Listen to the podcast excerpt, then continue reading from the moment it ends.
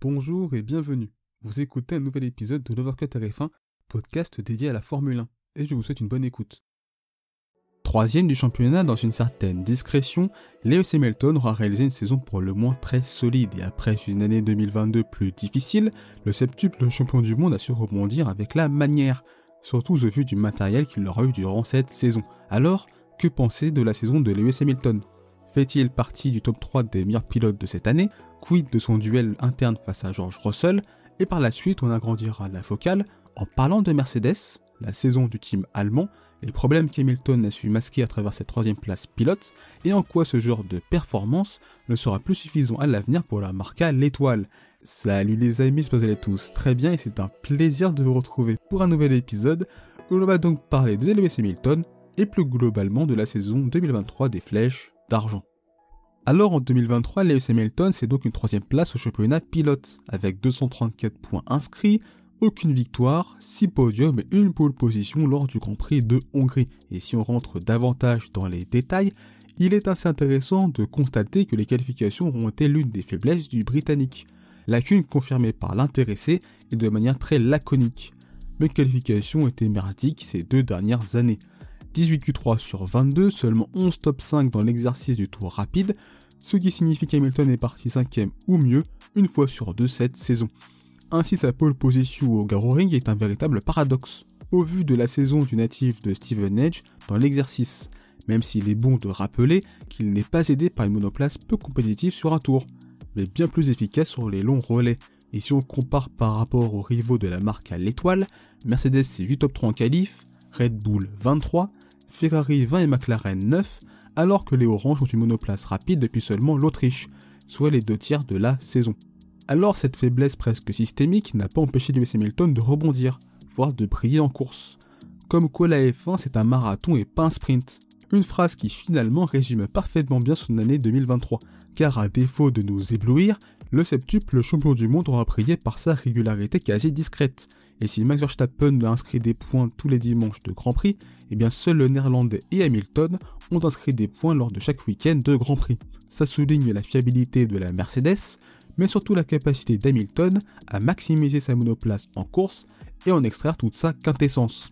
Mais cette exigence dans la performance, avec une W14 pas simple à manier, est difficilement tenable sur toute une saison, et les derniers week-ends l'ont vraiment illustré, avec des performances en berne, mais qui représentent finalement les fameux week-ends dans une année où le Britannique n'est juste pas là. Lewis Hamilton, c'est également son petit lot d'erreurs dans une saison, le Qatar étant d'ailleurs la faute la plus marquante. En tout cas, le Britannique, de par une saison extrêmement solide, a contribué très largement à la deuxième place de son écurie au championnat constructeur, en plaçant sa monoplace à un niveau qui n'est sans doute pas la réalité, au point même de menacer Sergio Perez pour le titre honorifique de vice-champion. Finalement, si les chiffres bruts sont assez impressionnants et montrent la très belle saison d'Hamilton, rien de mieux qu'une comparaison entre équipiers pour mettre en lumière là où le pilote McLaren a su faire la différence. Tout d'abord, si l'on commence par les qualifications, c'est une égalité stricte entre les deux pilotes Mercedes, 11 partout, mais si les shootouts sont pris en compte, Russell prend l'ascendant, 15 à 13.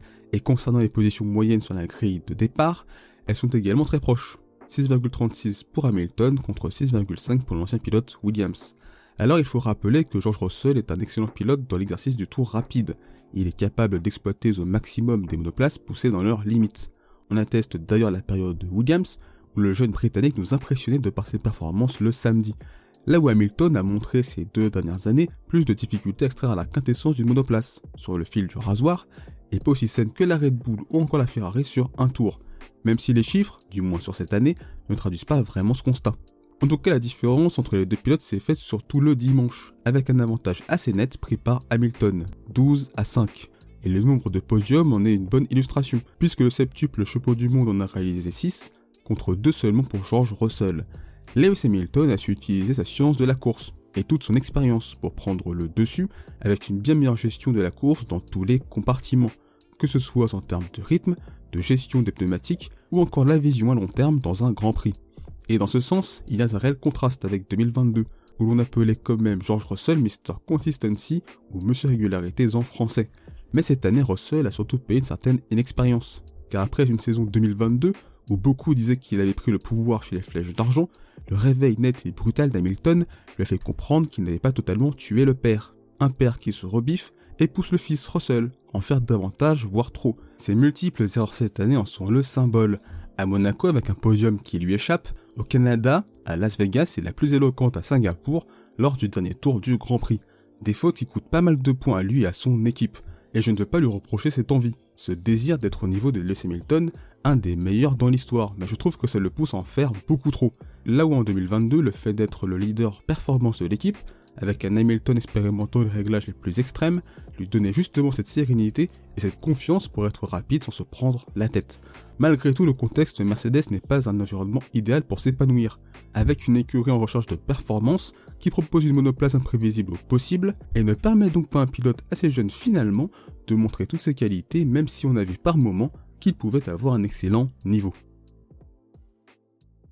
Alors après un angle très individuel, il est intéressant d'avoir une réflexion davantage collective, en parlant tout simplement de Mercedes et des mots MAX de l'écurie allemande. Et le premier aspect sur lequel je voulais me focaliser est celui de la communication. Alors, on a longtemps loué la marque à l'étoile dans cet exercice. Mais depuis Abu Dhabi 2021, il faut bien le dire, pas mal de choses ont changé. Puisque la fin très brutale de l'hégémonie allemande n'a permis aucune transition en douceur au sein même de l'équipe.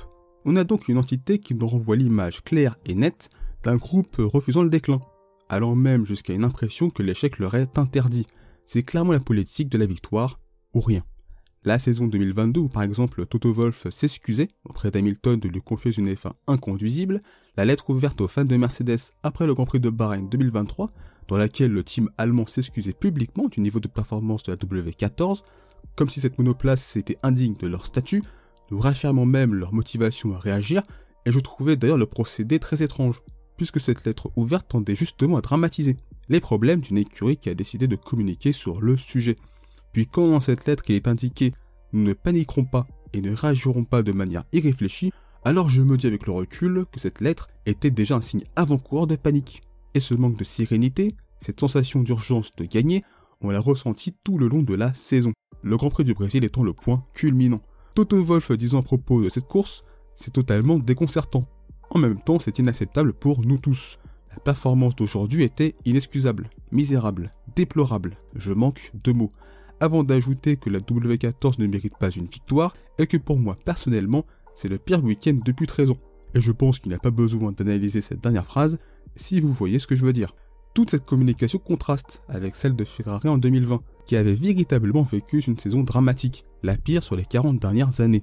Et pourtant au sein du team italien, il n'y a pas eu toute cette dramatisation, alors qu'on savait la voiture mauvaise, le moteur très faible.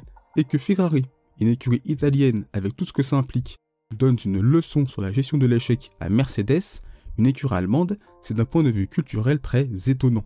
Car cette communication à outrance finit aussi par donner une écurie, qui nous renvoie des messages contradictoires. On l'a remarqué d'ailleurs à chaque fois que les flèches d'argent ont apporté des nouveautés, qui ont conduit à de très bons résultats. Si l'on prend l'exemple de l'enchaînement Austin-Mexico, Lewis Hamilton nous disait, je cite, il s'agit d'une véritable amélioration. En fait, c'est l'une des premières améliorations que j'ai ressenties au cours des deux dernières années. Et puis dire à Abu Dhabi quelques semaines plus tard, c'est juste une voiture très imprévisible, mais ça a été comme ça toute l'année, elle est plus imprévisible que jamais. Et cette bipolarité dans les réactions rend le contexte encore plus pesant au sein de la marque à l'étoile.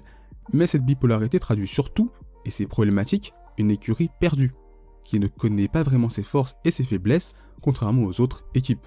L'absence de progression linéaire, avec des évolutions marchant sur certaines courses, puis plus du tout sur d'autres, atteste de ce triste constat. Les performances en dents des flèches d'argent sont donc la genèse de cette communication étrange où l'on passe d'une course à l'autre, du rire, avec une certaine enflammade nous sommes de retour, aux larmes, où l'équipe s'automutile sur la place publique. D'ailleurs, quand la W14 a très bien fonctionné, ce qui est quand même arrivé quelques fois, eh bien il est intéressant de constater qu'à de très rares occasions, les deux pilotes ont été rapides en même temps. Barcelone étant le seul exemple concret, c'est donc la conséquence d'une monoplace totalement imprévisible, ayant une fenêtre de fonctionnement très précaire, et M. Hamilton indiquant sur ce point que c'est en dents à chaque virage, dès qu'on tape dans les freins, dès qu'on tourne, dès qu'on passe à la corde, elle est complètement déséquilibrée, et c'est très dur de prédire ce qui va se passer.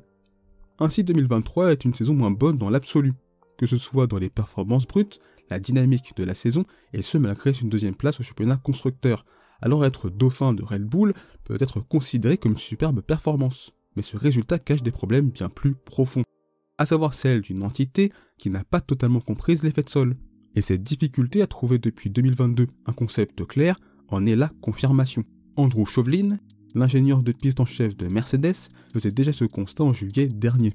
Avec l'ancienne réglementation que nous maîtrisions bien, vous n'aviez pas besoin de considérer la voiture dans le même sens dynamique. Le fait est que, comme d'autres équipes, nous avons dû développer des outils pour faire face à ce nouvel ensemble de réglementation aérodynamique. Nous arrivons à un stade où la corrélation est bonne. Nous pouvons commencer à comprendre l'effet des changements, mais nous ne sommes pas dans la position où nous étions avec la réglementation en 2020-2021, nous avions une très bonne compréhension de tout ce qui se passait. Ce n'est pas le cas encore. L'écurie allemande est d'ailleurs la seule qui donne cette impression d'être perdue dans ce qu'elle développe. Et ce car depuis deux ans, elle s'est obstinée sur le concept zéro ponton qui dans les données était sans doute une brillante idée, mais qui ne s'est jamais concrétisé sur la piste. Le manque d'écoute des pilotes, qui voulaient dès 2022 des changements radicaux, a traduit un certain orgueil du côté du département technique. Et on en revient à l'aspect communication, puisque cette volonté farouche de faire fonctionner ce concept symbolise ce refus de l'échec. Que ce qu'on fait doit forcément marcher car nous sommes Mercedes. Ainsi tout ça met Toto Wolf et son département technique face à leurs responsabilités, puisqu'à force de tout dramatiser, d'estimer que tout leur est dû avec cette impression d'urgence à gagner, l'environnement F1 mais surtout leurs pilotes attendront de véritables progrès en 2024 sous peine d'avoir d'immenses changements. Et le dernier point de cette partie va se concentrer sur l'optimisation qui n'est plus toujours présente. Alors l'optimisation, c'est depuis deux ans la principale force des flèches d'argent, et les performances du dimanche le confirment. On disait que la voiture n'est pas au niveau, mais au moins les pilotes font le maximum et l'opérationnel gratte la moindre opportunité. Mais cette optimisation s'érode déjà depuis pas mal de semaines, voire mois. Tout d'abord parce que dans des saisons très longues, avec 22 courses et 6 sprints, il est très difficile d'être tout le long sur le fil du rasoir, à devoir absolument trouver les bons réglages d'une monoplace diva imprévisible au possible. C'est la même chose pour le département stratégie, qui doit maximiser une monoplace pas fiable en performance d'un week-end à un autre. La course d'Austin a mis en lumière cela, avec des aérostands loin des standards et une certaine passivité stratégique, mais aussi le Qatar avec une stratégie de départ étrange où l'on conditionne Hamilton parti en soft à coûte que coûte attaquer et être agressif dès le premier virage, et possiblement que le départ de James Wolfs, ancien stratège chez Mercedes, a un lien avec cela, et qu'il faudra du temps pour que les nouveaux stratèges du team allemand prennent vraiment leur marque et s'affirment. Mais tout part de l'aspect technique qui conditionne toute la dynamique et l'ambiance au sein d'une équipe.